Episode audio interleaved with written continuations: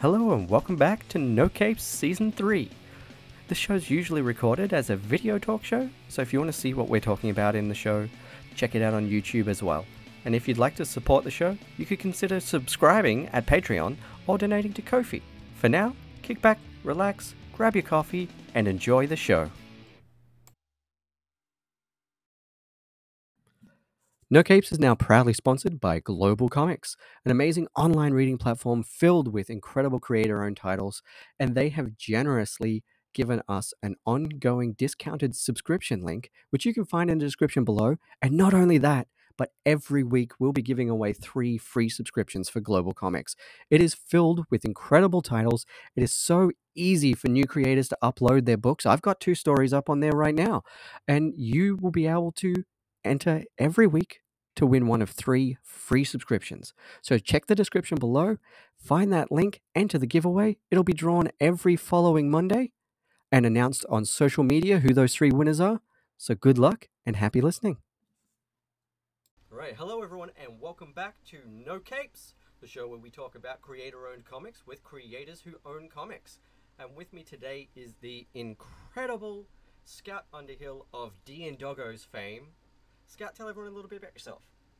Hey, uh, I'm Scout Underhill. I'm a non-binary transmasc illustrator who uh, has been making a webcomic called DnDoggos since 2017. So we're going on five years this year.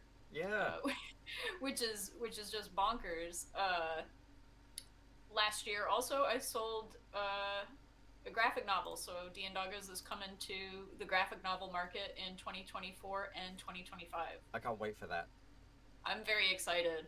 Uh, it's really fun because it it's a totally different format than I'm doing for the webcomic, and it's going to be in full color. Oh, So- cool! That's gonna be great. Um, Yeah. like I, I love the comic. I found it in 2018 when I start just before I started actually playing D and D. So I was reading it a little bit just before I started playing, and then it was just absolutely to my delight when we started talking and actually sort of became buds. Yeah, So that was that was really nice. Um, I'm so glad. Yeah, and it's just such a, a delightful and wholesome little comic. I'm terrible at keeping up. Like I know that I at some point I have to go back and start at the beginning because I came in sort of in the middle. Yeah, Um, and It's- I mean it's pretty quick to read it. Exactly. Beginning, ex- but- exactly like I'm I'm a little bit behind on the whole druid dogs in the wild story because oh, I got I got very busy just after they discovered that the critters in the trees were other dogs. Yeah, okay. um, well, you've missed quite a bit then. I've, I've sort of I've, I've caught a couple here and there, and then I'm like, oh no, I've missed way more than I think I have. Who is this frog? Oh shit, I'm gonna have to wait until I can go back and reread this whole thing. Yep. Yep, yeah. It's it's kind of funny because even creating it, uh, like I know what they're going to be doing, but I don't know how they're going to be doing it. Just like Yep. playing Dungeons and Dragons, and and then I realize it's been a month and they've just been like talking to an NPC. But like, I mean, come on, that's Dungeons and Dragons. yeah, exactly. That's exactly right. Um, I've got to say though, I love that weird little frog guy. Oh, thank you. I haven't yeah. read too much of it yet, but what I have read, because I'm like, oh no, I'm going to spoil stuff for myself. So we're going to go back and we're going to catch up. But the bits that I've read with him, he just really tickles my funny bone. I really like him.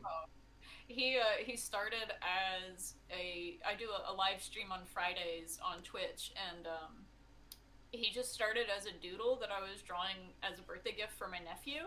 And all my all my fans who were in the stream, they were like they loved him, and so I was like, well, I guess he's gonna show up in the comic now. And yeah, he just like for some reason resonates with people, and Yeah, yeah, yeah, that makes sense.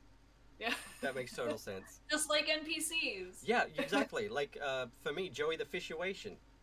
Yeah. He's ended up being a big part of the Shifting Spire, and Yeah. I try to wrangle him into any new adventure that I write. Just because, like, it was a spur of the moment thing. Somebody was like, "Oh yeah, I'm going to talk to the fish," Yeah. and I had to come up with a fish character for them to talk to. Yep. And but I loved it, and the audience cracked up, and I was just like, "Okay, so yeah, this is one of my favorite NPCs now. He's going to be recurring." And so now he's just like this magic fish that just turns up everywhere. I love that. and he's like he's got he's a magic fish with abs. well, hey, if you were magic fish, I mean, like I would have abs too. Yeah, well, that's what mean. He's the fishuation, and he comes complete with terrible Jersey Shore inspired accent. I love that. Terrible. Like I am not good at it. but I think that's the best part. yeah, yeah. Yeah, uh, oh gosh, I can't do it because I always forget how he sounds, but my current character kind of has like this like this Boston thing going on, but I always forget how it sounds until until I start playing him. Yep. Yeah, Yeah, he's exactly. like he's a little uh, kobold bard named Oh. Scoot. I love that. yep. Um, I'm I'm really looking forward to developing Joey out at some point because, like, spoilers for anyone who hasn't watched it and because we never really got to the end or is going to play it eventually. But Joey is actually the big bad of the Shifting Spire, and nobody knew it yet. Gasp. I'd, I'd written him so that he would appear somewhere in every single version of the game. The Yeah. players just had to find him, and he loves to heckle the players as they're going through and tries to convince them to, you know, when they get to the top and everything, they can get this get this magic thing and help him get out of the castle and you know get back to being a fish. Yeah. But it turns out that Joey's actually the the mage that owns the spire. It's That's his amazing. tower, and he's actually like this crazy demon fish. yeah. And so if they actually do free him, he'll like turn into this giant scaly fish monster. I love it. but nobody got that far. That's amazing. But it, it just gave me an excuse because I got a friend to do. I actually Bug Hop Designs again did me an art piece of Joey the Fishuation. And as soon as I saw it, I'm like, no, this has to have a frame added to it, and it's going to get put up on the wall in the tower, Yes. so that the players will, even if they don't meet Joey, Yeah. they will see the portrait of Joey. That's amazing. And I, like, might, I might have to. I might have to think about some of that for the comic.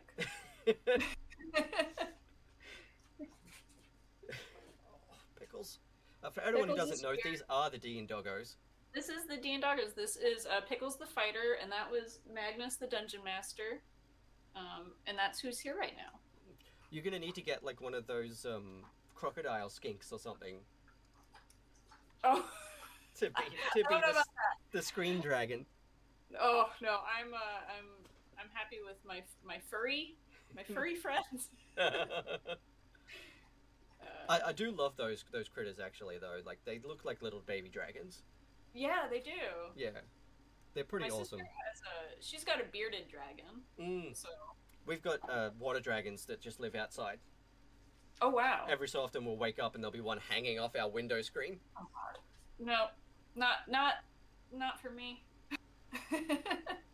But critters aside, uh, today we're well, actually we're talking about a book that's got some pretty damn cool critters in it. Actually, it does. It does. Um, we're talking about Wynd by uh, James Tynion the Fourth.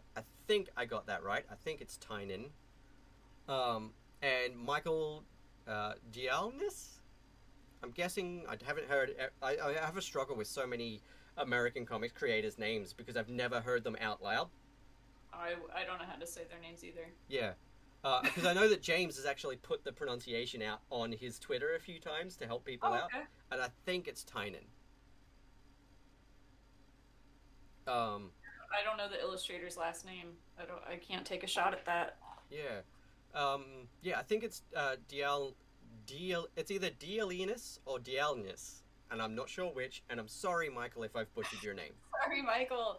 Um, so, but it, yeah, it's it's the curse of being on a completely separate continent and not following that much U.S. media about the comics unless it's something that I'm already following. I never hear people's names out loud. Hmm But oh, I- it's got Aditya uh, on the lettering. Aditya's lettering is gorgeous. Uh, actually, that's just the episode that I recorded yesterday was another book that uh, Aditya lettered. Oh, awesome. Um, and I, I love uh, seeing Aditya's work in books. Um, Isola is the book that we were just talking about, and uh, you'd really like that too. Actually, it's um, it's a Miyazaki inspired high fantasy sort of story. That sounds cool. Yeah, um, it's very very interesting. Uh, you know, There Queen. was a, a little bit of Miyazaki ins- inspiration in this one too, in Wynd. Yeah, definitely. Um, and I, I love that. I love seeing you know like Western comics. Not that you can really distinguish that much anymore with the, with the, the how much stuff is being blended and inspirations being swapped, but you know like more mainstream Western market comics taking inspiration from stuff like Ghibli and. It's just it's really fun. It's it's nice Yeah. to see those delightful little whimsical things being added into comics. Yeah. Um, but yeah, so the, this this book is really good. Um, it's I'm I'm not hundred percent sure what I would say the lower limit age range is, but it's pretty family friendly. But it does get a bit violent in parts. It has yeah, it has some it has more violence than I have ever considered putting into DnDoggos. But that's because I, I just tend to keep it very very very lighthearted. Um, yeah, There's there's some like fight scenes that's gonna be in uh, the graphic novel that I'm excited about. Um, but not not quite as much as as Wynd, but I think that Wynd is 15. I think in the in this comic. Uh, at one point, there's like a his growth chart on on a door frame, and I yeah, think yeah. I'm looking at that right now, and it's got Yeah. 15 as the top one. So So, I would say it's like in the U.S. market that would actually be considered like young adults. So like you know we're talking Yeah. 15 to 18. Um, and D and falls more into like a, a middle grade, which is like eight to 12, that Yep. kind of age. yeah, Um, I'd I'd say here for the like uh, Australian ratings and stuff, it'd be PG-13. Yeah, yeah, PG 13 definitely. Yeah. Yeah, because Um, like it has it has violence in it, and Yeah. you know there is blood and stuff, but it's not like ridiculously graphic. No, it's not. But I mean, even just the prologue where we start is scary. Yeah, know, like it's yeah, it's an intense book. It's definitely Yeah. not like uh, yeah, I definitely wouldn't hand this book to a little kid, but thirteen and up definitely. I don't know. Some some kids, some kids Well, though. Yeah, like if, if you know the kid and you know some kids, but I wouldn't just hand this to any random child because it is it, it does get pretty intense. Yeah. Um, but it is a fairly most ages friendly book. I agree. Yeah, yeah. Like it doesn't shy away from scary stuff. It doesn't shy away from the violence but it's not overly gratuitous either. No, it's not. No. yeah. It's got a bit of horror. It's got a bit of violence. It's got a bit of romance. It's got a lot of comedy. Yeah. um, but yeah like I, I really dig this book. I can't wait to read the next issue. I've been following it monthly. Um, i probably would get this one in a hardcover and slap it on the shelf Oh yeah, yeah. I would like this because I read most of the books that I read are you know physical books. I don't read a Mm. lot of books, but I got this one just online this time. Um, I would love a hardcover, especially if it was like, you know, it would have to wait a while for books two and three to be finished. Yeah. But like, if it was all just one giant tome, I would love that. Yeah, I'm I'm really into like I'm fine with like volumes of trade paperbacks, but at the moment I'm really into the idea of like just big fat collected editions in one big Yeah. hardcover. Uh, Yeah. There's a few books that I've been itching. Like uh, we've talked about it a couple of times this season about the books that I really, really want to see in something just big and solid that I could just dump on the table with a satisfying thunk. Yes. But um, yeah, we're, we're introduced to the scary elements of this this story pretty pretty damn quickly, like you said. Um, like, let me just check. Uh, Comixology's being a bit iffy here. Hang on. One of the benefits of doing this offline and not live is that I can fix the glitch. Uh, yeah, second page. Second page, we're introduced to this night. Well, we don't know if it's a nightmare or not at this stage Yeah. that Wynd is having. Um, it just wakes up and starts transforming into something. You know, like it's it's pretty horrifying. Like they don't get too graphic with it, but they do include some pretty intense body horror moments, like the feathers sprouting out of the back, the teeth falling out. Like that could have been worse, you know. That could have been really gruesome and a lot bloodier in other books, but yes. Yeah. they included just enough of it to make it unsettling Yep. without being over the top, which I really loved. And that even like even starting out just here is a little bit of that Howl's Moving Castle. Yes. Right? Yeah. Yes. Yeah, and then yeah, we're we're introduced to this thing where um, this this other character walks in, and sees Wynd turned into this massive like griffin, Yeah. and what a cool design this is, too. It's really cool, yeah. Like it's and got. Sorry, you go.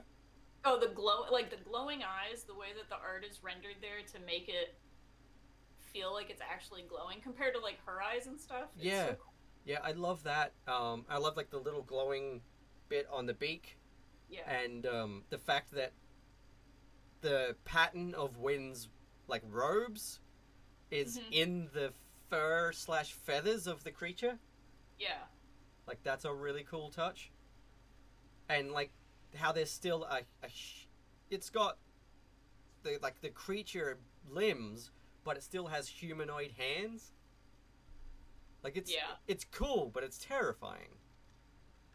But like they've just done such an amazing job with this the design of this creature. on that uh that spread where she's walked in and you see the full body of the creature i love how like the flo- not all the floorboards are there Oh yeah, yeah, yeah. I hadn't actually paid a- attention to that, but yeah, some of the floorboards are missing. Yeah. it's just like a cool touch and i don't know if that's meant to be like part of kind of like the dream if it, if it is a dream you know or if it's like just because you don't actually need all that detail there Yeah. you know Yeah, I, I, I, I'm gonna say that it's probably supposed to be part of the nightmare because, like, there's the book floating in the background, yeah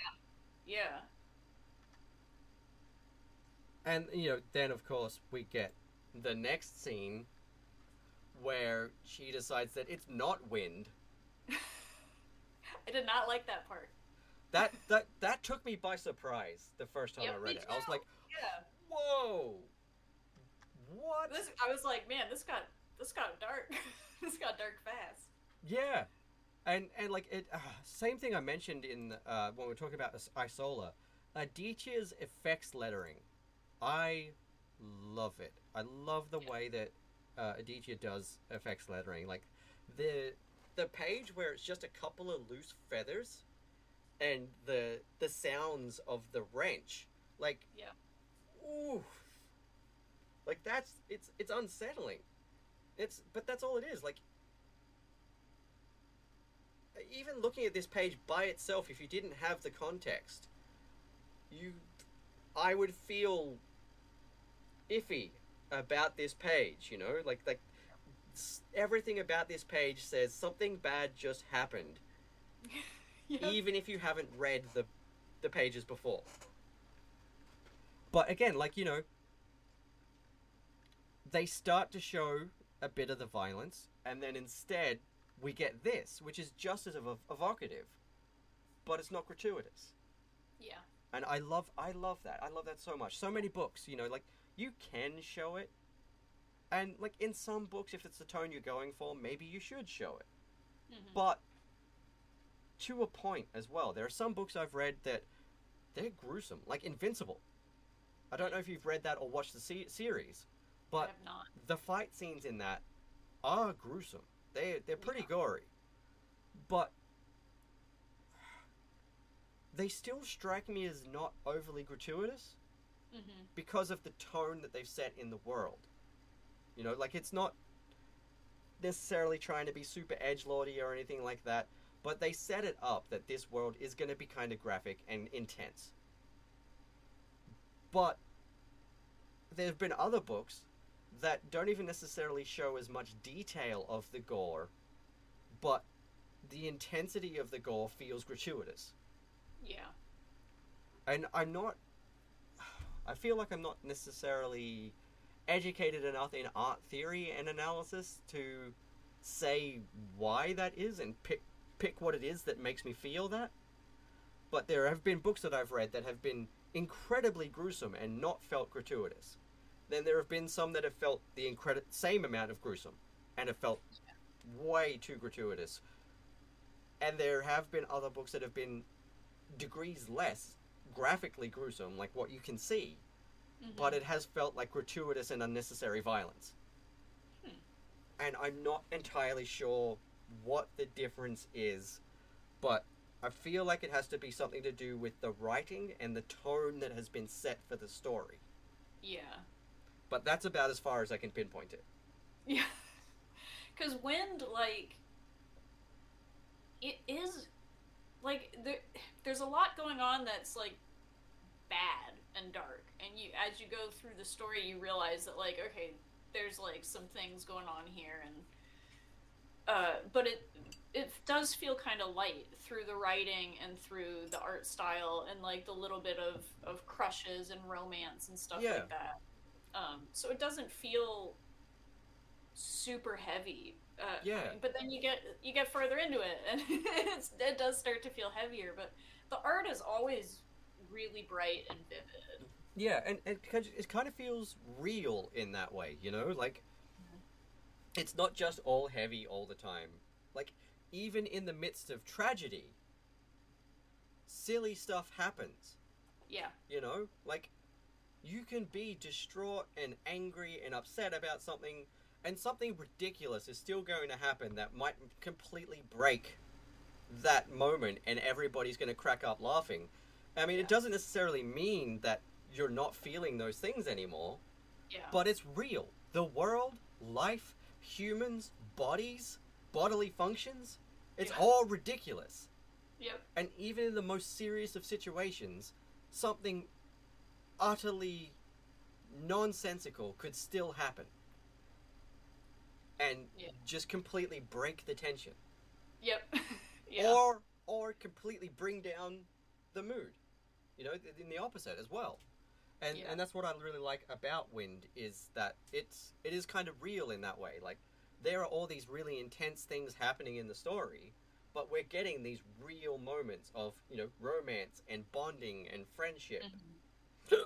Excuse me. But we're also seeing betrayal and violence and trauma. Because Yeah. that's just what the world is. It's a big old blend of all of that.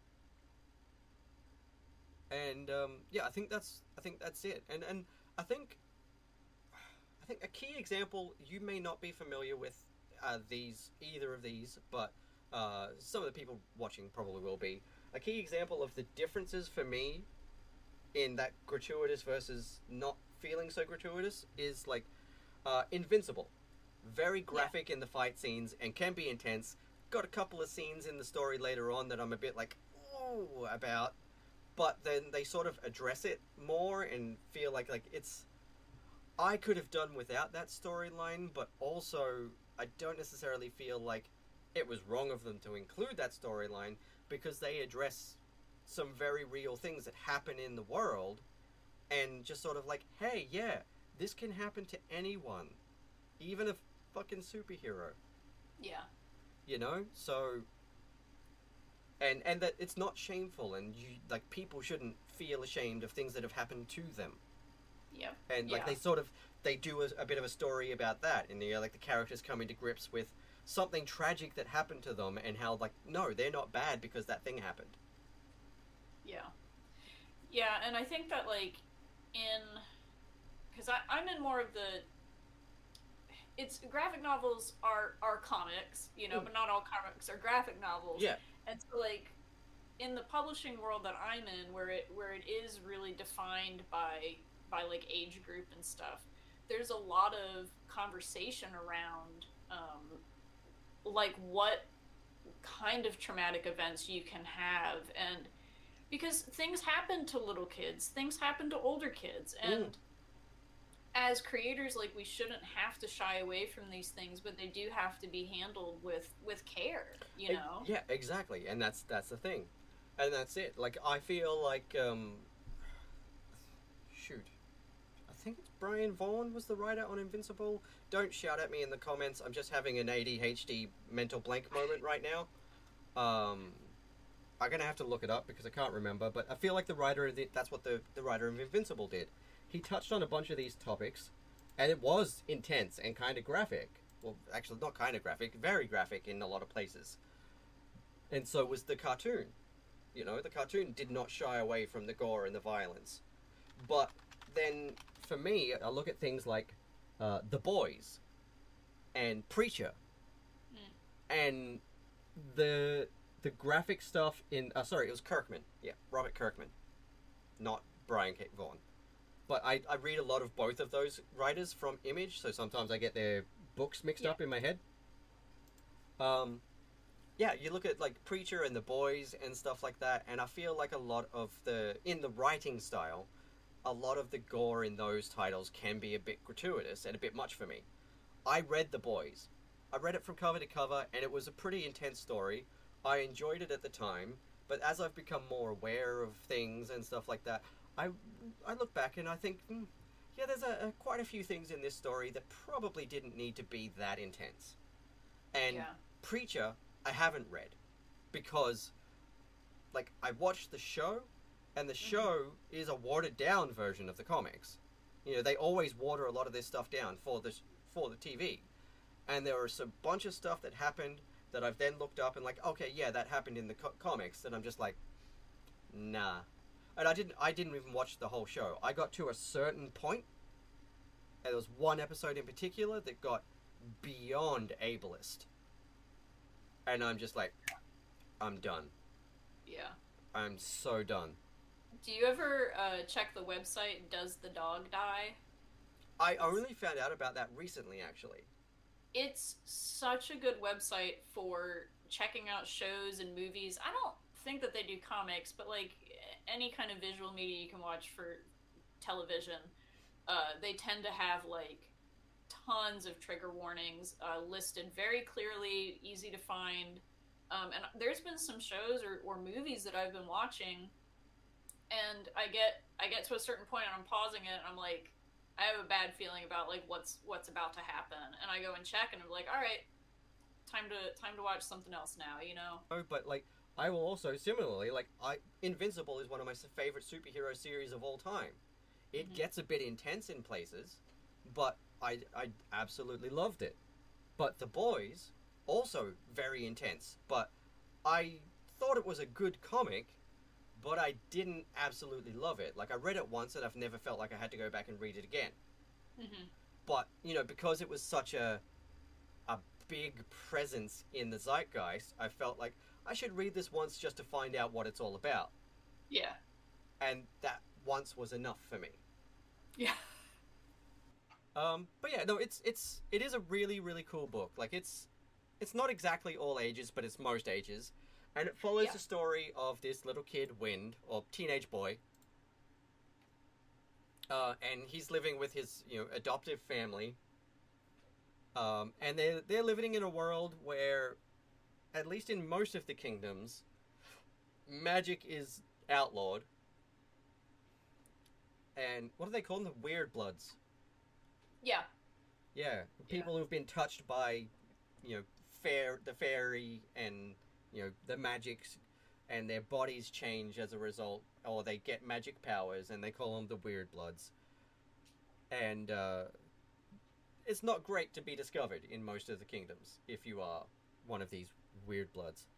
And so, uh, Wynd, who has you know green hair and these little pointy ears, regularly has to cover them up and just try his best to pretend that he's not that. And he doesn't even really know a lot about what he is yet, other than he's got pointy ears. yep, yeah, Uh, and it's it ends up being like quite an epic quest pretty quickly. yeah. It does. Also, just quietly, like I've just flicked through to where we see the um, adopted mum who runs the restaurant Yeah, for the first time, and I'd like I just love the variety in the characters in this book too. yeah. That's what I was gonna say too. Like, it's nice that there's a variety of body types, uh, especially. Um, The funny thing is, like, the mom and the daughter look similar enough that when I was in between reading, I didn't finish it all in one day. Yep. that even even with cartoons, I'm just like a little bit face blind, and I forgot that. I forgot that one was the mom and one was the daughter. I was like, these look the same. Oh, they should. Yeah. They're related. Yep. And there's just so much to love about the art in this book too. Like I I love um the the food delivery platform that they have, like the little water operated dumbwaiter and the way Yeah. that they draw like the eggs and bacon just flapping around in the air. And yeah, just like I, I really like how they outline all the food in without the black lines yeah. like I, I was talking about that uh, in Isola, I think as well about some stuff, and um, how I, I really honestly struggle with being able to t- to do that sort of thing without outlining in black. It's just such a Mhm. habit now, Yeah. and I've just become so used to it. I'm trying to experiment more with not black inking for line art, Yeah. but I really admire it when I see it done so well. hmm Yeah, and I love looking at comics like this too. Uh, just like because what you're saying about the line art too, like when I'm reading a, a graphic novel or a comic, I, I read it once, you know, and then I'll even pause and look at it and be like, "That's really interesting how they did that. That I wouldn't have thought to do that. Just like the colored lines, but Yeah. it's only on the food, you Right. know." Yeah, like I, that's not that's something that would have completely es- escaped my mind. I wouldn't have thought to do that, but like since I've ad- looked at so many books similar to this that use it in very smart ways like that, it's really inspiring me to try it more, Yeah. and I, I'm really excited to figure that out. Yeah. I'm excited for that with um my own graphic novel because the format is so different from the webcomic and going to be going into color Mm. and I'm like how do I how do I want to do this? You know, what do I want to do here?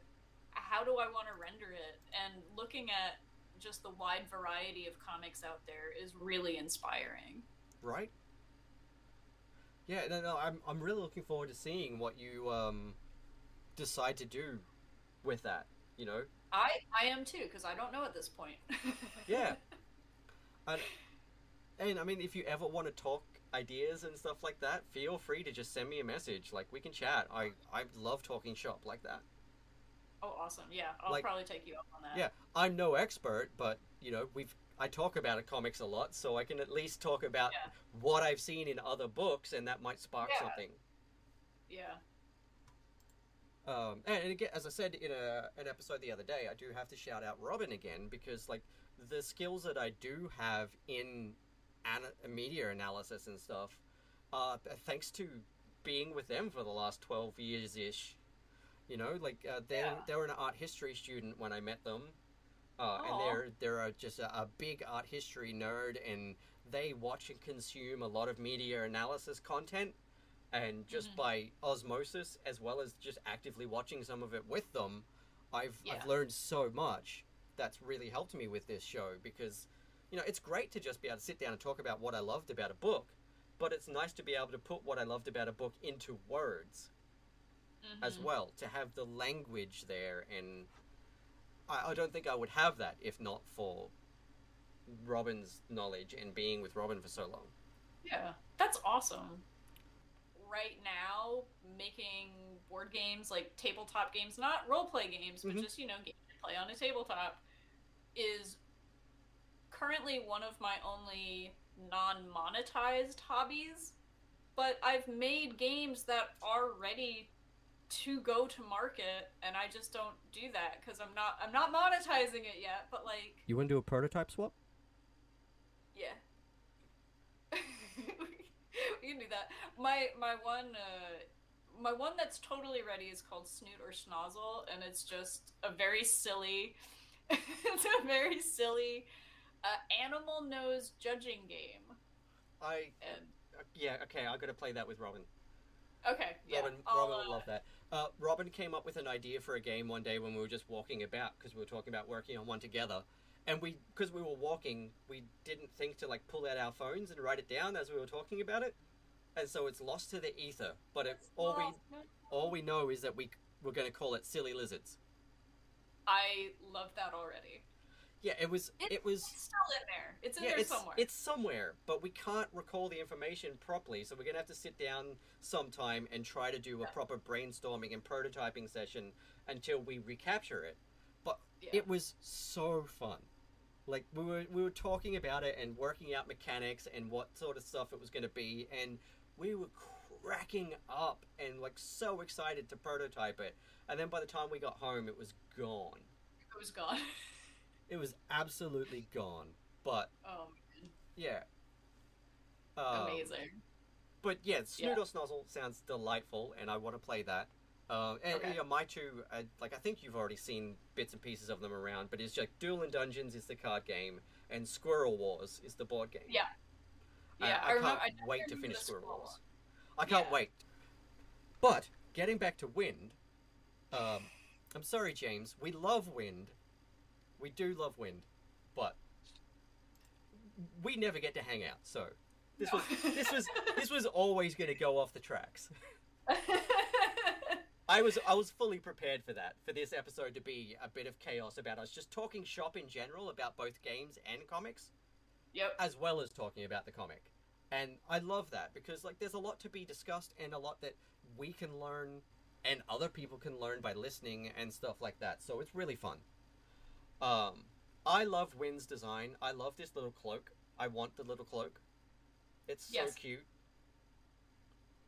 Um so like I'm not sure who came up with the design, whether it was um artist or writer or just like they sat down together to work it out you know, because obviously it's all a collaborative thing, but sometimes the writer will already have an image and be like, here, here's what I'm thinking. Can you draw up some designs? Yeah. You know, so I'm not sure if it was that or if it was just like, yeah, we've got this magical little boy with pointy ears, and then the artist went on a design bender from there. I don't really know the history um, of the design of the character, but I love it. I love the, like the little black kneecap ba- bits on his pants Yeah. and the little stripy shirt is just it's such a, a cool cute design very light-hearted and sort of really helps portray who Wynd is like I mean, if you're if you're also looking at like all the scenes in the tavern there, and Wynd is like the only cool colors. Everyone Yeah. else is really warm. There's a little bit hints of blue and stuff here and there, but like everyone's really warm. Their hair colors are, are warm tones and Yeah. skin tones are warm, and he's very cool. Cool Yeah. colors. and and th- you see that more throughout the entire city which really is sort of obviously there to highlight the fact that like Wynd is a weird blood hmm they they're very good. Like the family and Wynd are very good at hiding it, and that's why he's got his little hood and he keeps his hair over his ears and stuff. But he still can't help it, you know. Like it's in his genes, so of course he looks a little bit different to everybody else. His magic has changed him, Yeah. and I love his you know his little Converse. the covers, yeah. This is really cool. It's a fun design. I would totally wear pants and shoes like that. Yeah, yeah. Like I could definitely see twenty-year-old me rocking those pants. I I had those shoes. I still wear high tops all the time. Not quite that high, but I still Not wear high tops. Hmm? Not current day you. I don't know about the pants for current day me, but the the cloak and the shoes probably. Yeah. And I just realized I haven't even got the double page spread up, so let me just show everyone this double page spread. That that's such a like a cool design. Like it shows uh, like it's it's really cool to see like how modern and advanced, but also like medieval inspired this world is. hmm Like it is. It's it's a medieval world, but like there's indoor plumbing, there's department stores there, there's billboards everywhere. So like it's Yeah. it's simultaneously super advanced but also still very much a medieval fantasy book. Yeah, I, I like that. The world building is really cool. Yeah, and that castle is incredible. Yeah. I love that design with the like the spire that swoops up like that. Yeah. It's it's absolutely gorgeous, and yeah, we we see Wynd just observing everyone from his little perch. There's the cool like fox cat thing, hanging out with that kid. I didn't even notice that at first. That is cool. Yeah, I just saw it. It's like it's so cute.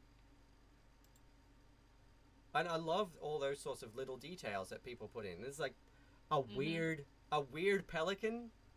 I like the weird pelican, yeah. Like yeah, it's got a really, really long tail. It's not Yeah. quite a normal pelican.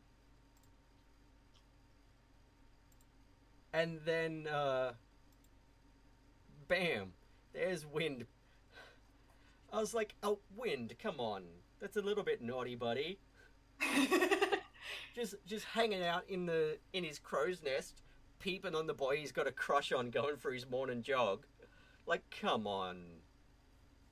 I I gotta admit though, that was that was a nice surprise because I wasn't expecting it Yeah. to queer and I Yeah. really liked And I loved it. Yeah, I loved how like you could kind of expect that there would be a romance plot between Wynd and the but Yeah. you know, kind of sister character.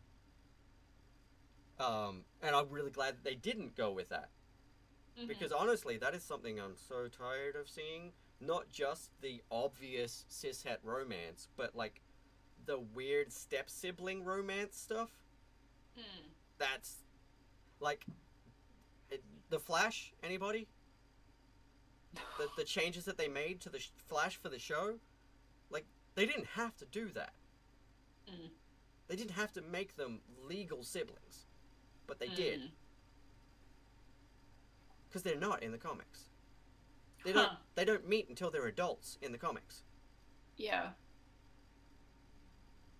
See, in later in Wynd, one of the characters says uh, that the sister loves Wynd, but and, and she kind of like blushes, but I think it's really like platonic. It's like a sibling love Yeah, I I, don't think, think so it's- too. at all. No. I think like maybe at some point she was a little confused by it because you know societal expectations and stuff. hmm But I don't think it is actually romantic love. But I think she Yeah. was confused about how much she cares about this boy Yes. and yeah. like reconciling that with like, oh, if I care about this so- person so much, does that mean I love them romantically?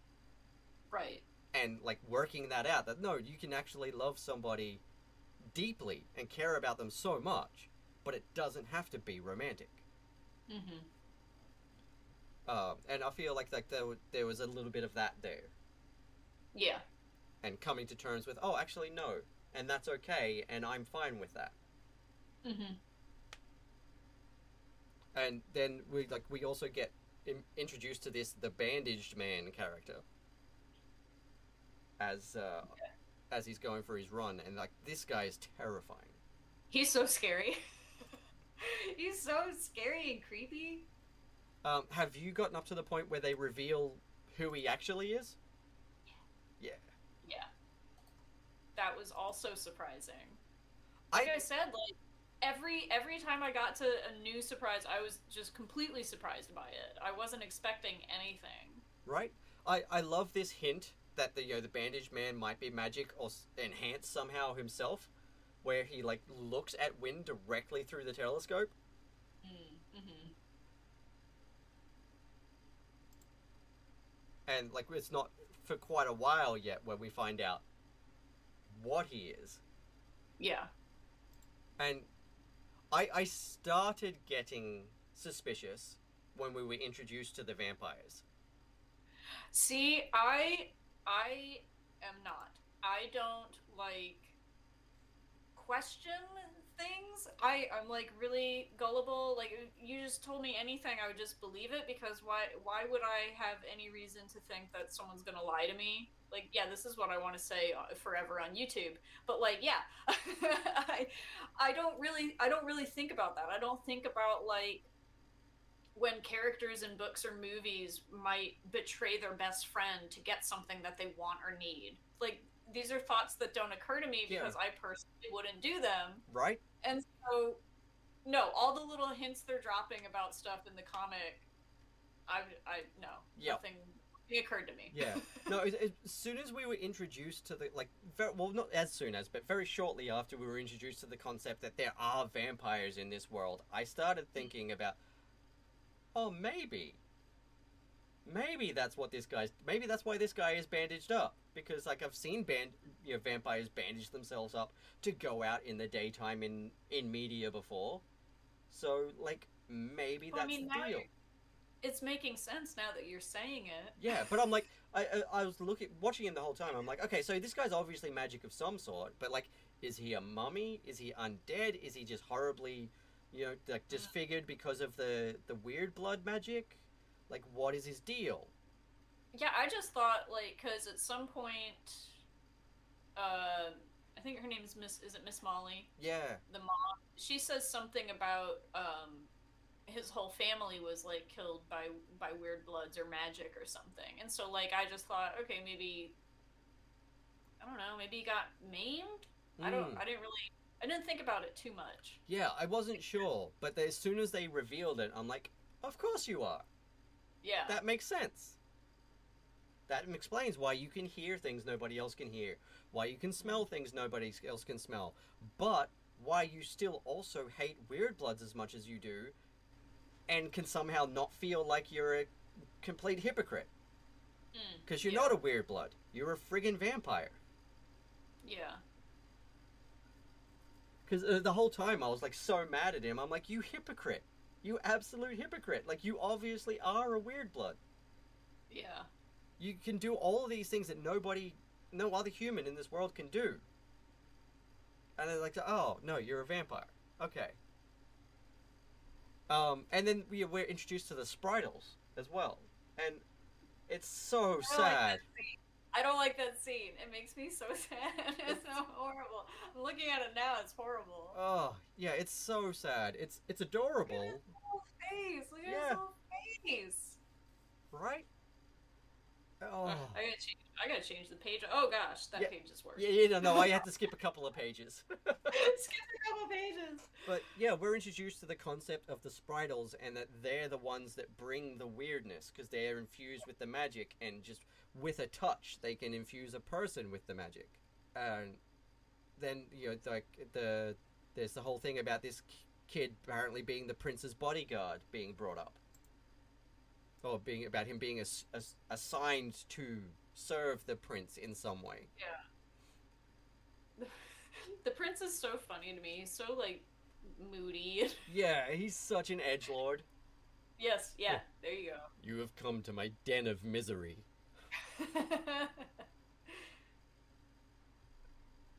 Yeah, he's just he's just such a moody little goth kid. hmm he's so dramatic, too. Yeah.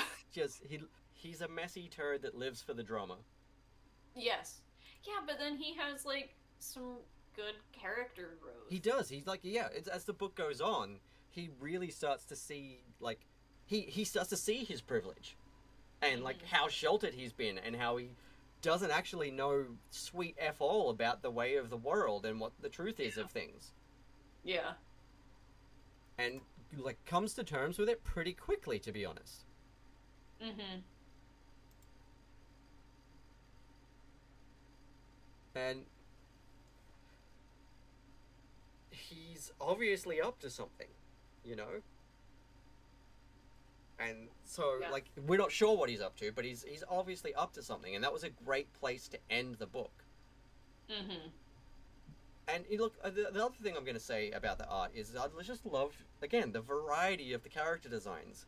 Like you can see that this art is all done by the same artist, Mm-hmm. but each of these characters really and truly has its own distinct and individual look. Even just in the faces, you know. Mhm. And it's it's really cool. Like the like looking at the page where you got the side by side comparison of the prince and and Yorick, like there are similarities in the the bridge of the nose here sideways, but then when you Mhm. see their profiles, you know Yorick's got a much rounder bridge of the nose there, but the prince's is much sharper. Yeah. and so it's just like little bits and pieces like that that really add that character to the face and just make it more distinct that no these are all different people Mm-hmm. i One of really the- appreciate that The like slight things that like you don't really notice on the prince. I didn't notice it until like the end, but he doesn't actually have any eyebrow hair. i was just looking at that just uh-huh. as you were saying it i was looking at it and i'm like oh yeah this guy's got no eyebrows Yeah, no eyebrows. Which it's just a it's a funny choice because like you don't notice it at first yeah yeah you're right compared to the, the gardener. He's got those big thick caterpillars. Yeah, he does. And you can just you can just picture the gardener too. Like you can picture him as a real person. Mm-hmm. Like if you were going to get anyone to play that guy in a live action, it would be a young Patrick Warburton to me. Oh yeah, see, and I don't know that it's just because he's a gardener, but like Samwise Gamgee, you know. Oh yeah, yeah. I, I can I can see that, but I'm thinking like you know the tallness and the broadness and like the big chin and everything. I'm yeah, seeing yeah, yeah, yeah. I'm seeing Patrick Warburton, but like young, like early twenties Patrick Warburton sort of thing, Yeah. and just like because he is he's very clever, but he's also mm-hmm. a bit of a himbo, you know, like he he's just like strolling around, oblivious to a lot of the social things going on around him, but he's also like very very smart and knows so much about botany and like actually knows a lot about the world. Yeah. And I like that dichotomy and like that complexity of character. He's not just a Mhm. himbo, but he's also not just the stereotype of the smart himbo either. Mhm. You know, like the, you see that e- here and there, but like I just like that. He's like he's got his like, yep, I'm a big meaty guy and I'm just going about my life moments, but also like the second he needs to be switched on, he's switched on Mhm. and it's it's very clear very quickly. It's not just that he is like magically smart out of nowhere and it surprises everyone. No, just uh, very quickly off the bat, he is switched on and fully present and focused and using his full faculties when he needs to be. yeah. But when he's not needs to be, he's just a guy going about his life and having a good time. I'm Yeah. out for a run, having a good day. I'm doing some gardening. Yeah, and I think that that like is one of the reasons I really like him is because his his kindness and empathy really shows through. Yeah, exactly. That's one of my favorite things about him, is is how kind he is, and how much he cares about literally everyone. Yeah, yeah. Uh, and, and it's yeah, it's really lovely to see. And so yeah, all in all, Wynd is a really really pleasant book. Like it's extreme in some in some cases. Like it gets intense and scary, and there's war and violence, and but it's not enough to put me off this book because it's such a sweet book. There's so Yeah. many stories, like really lovely stories about bonding and friendship and overcoming the bullshit of politics in the world. hmm And it's really, really nice. I think one of the things that really comes through is like because in the beginning you don't you don't really know what's going on and then the plot thickens but there's always hope coming Yeah, through. exactly. Yeah, yeah. Like they Yeah. get dropped in the muck, but there's always hope. hmm And if that's not the the beauty of humanity, you know, is that like even when stuff hits the fan, hmm we can always hope and work for the better. And just like it's not always going to be peaches and cream. It's not always going to be good. Sometimes it's going to be really really bad and it's going to be bad for a long time. And it's not like we can all just pretend like everything's going to get better. But there's there's a difference between hope and pretense. I feel. Mhm. Like you can be very real and acknowledge your situation and what the reality of it is and still have hope for the future.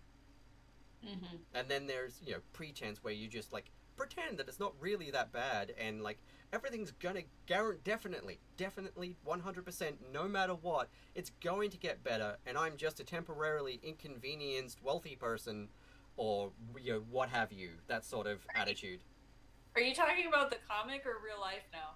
i'm talking about real life I, I'm, I'm talking about real life um, and like like that this is sounding so real. yeah like Yeah. the truth of humanity you know and i feel like that is something that they really capture in this comic is like yeah they Yeah. get dropped into some extremely disastrous situations but there is always that hope but in that real way in that like yeah, Yeah. no this is bad but i believe in us and that we will find a way to make it through things won't necessarily get better but we will make it through this and we'll Mhm. be safe. We'll be okay. There's no pretending like everything's going to magically fix itself and go back to being absolutely perfect and Yeah. but it's like no, there is that that solid real feeling of together we will make it through this. I don't know what that's going to look like, but we'll get through it and we'll figure it out. And I Yeah. really really like that. Mhm. And, and on that note, and since we're on the last page of the book here, we are uh, approaching the hour, so let us talk about where people can find you. Oh, okay. Uh, well, I am DnDoggos over on all the socials Twitter, Instagram, Tumblr, Facebook, stuff like that, and dndoggos.com.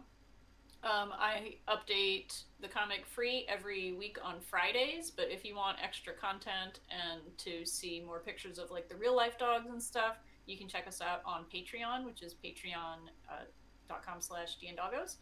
Um, and that goes directly to feeding me and my real life doggos and letting us keep making more comics. Um, And and I will link that in the description for you. Um, Thank uh, you. All of the above. I highly recommend everybody do because I mean, look at that beautiful boy, DM Doggo, over the there shoulder. he. He's a all good, good, good boy. Yes. And yeah, we everybody should help feed him treats because yes, he's a good please. boy. Um, yeah, yeah.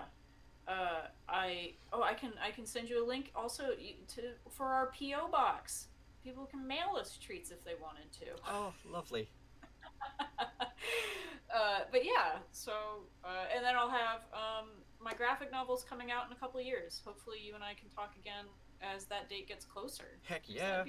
I'm, I'm hoping, like around then, I'm hoping that I'll have um, covered a broad enough range of guests that I can have like favorites back. Because yeah, at the moment, I'm trying to make sure that I don't have any repeats per season for Yeah. a little while.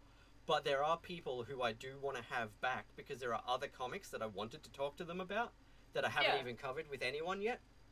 yeah, So I want to have people back to talk about new stuff and like even to recover the comics that we covered because they'll have finished by then. yes, yeah. I would like to talk about this one again when when more is released. Yeah, exactly. And like I want to talk about Isola again when it finishes with Vera, so that would be lovely too. Yeah, Yeah. that sounds awesome. So yeah, everyone go and follow DnDoggos on all the socials. If you can, go and support on Patreon. Obviously, you know, same with my Patreon. If you're not in a financial situation to do so, please, we don't expect you to to pay us money. But if you're in a financial situation to do so and you want to help an independent creator out, sign up to Patreon. It means the world to every single person that is on Patreon when somebody signs up. So It really does. It really does. But that that being said, that's why the the webcomic is always free. Updates once a week. Exactly. You can go and read it on on socials, um, and there are other ways to support us too by sharing our stuff. Yes, please. Yeah. Tell all your friends. Yeah, tell all of the friends. And on that note, please like, share, subscribe to the channel and the show here. You can find No Cape specifically on Instagram, Twitter, and Facebook. Um, and you can find me as Brainbeast Shaun on all socials. And there'll be links to the Discords that I run below, and obviously also my Patreon. It's five bucks a month, which for you guys over in the States will be about two or three dollars a month. Um, there are obviously are higher tiers as well if you want extra stuff, but it starts at five bucks a month. And when I hit about ten or fifteen patrons, that should be enough for me to actually start producing the comics that I'm writing right now. So please, I would really love to do that ASAP. If you can spare it, sign up to mine. If you can also spare it, of course, sign up to DnDoggo's, and sh- share the love because there's a lot of cool stuff being made in this world, and we're just two people that are doing it. Yeah. yep. Just two of many. Um, so please like, share, subscribe. Until then, this has been No Capes, the show where we talk about creator-owned comics with creators who own comics. I have been Shaun Sunday. This has been Scout, and uh, we'll see you next time. Bye bye. Thanks for listening to another episode of No Capes, the show where we talk about creator owned comics with creators who own comics. Now, this show is powered by Patreon. So if you want to go and check out our Patreon, you'll get early access to the episodes, you'll get early access to my comic scripts, previews of work in progress, and more. So every subscription counts. And if you liked the episode, please like, share, subscribe, do all the things, let people know about the show, shout about it from the rooftops because every single bit counts and helps us get more listeners, helps us get more subscribers, and I get to keep making cool stuff for you to enjoy. Thanks very much. Keep reading comics.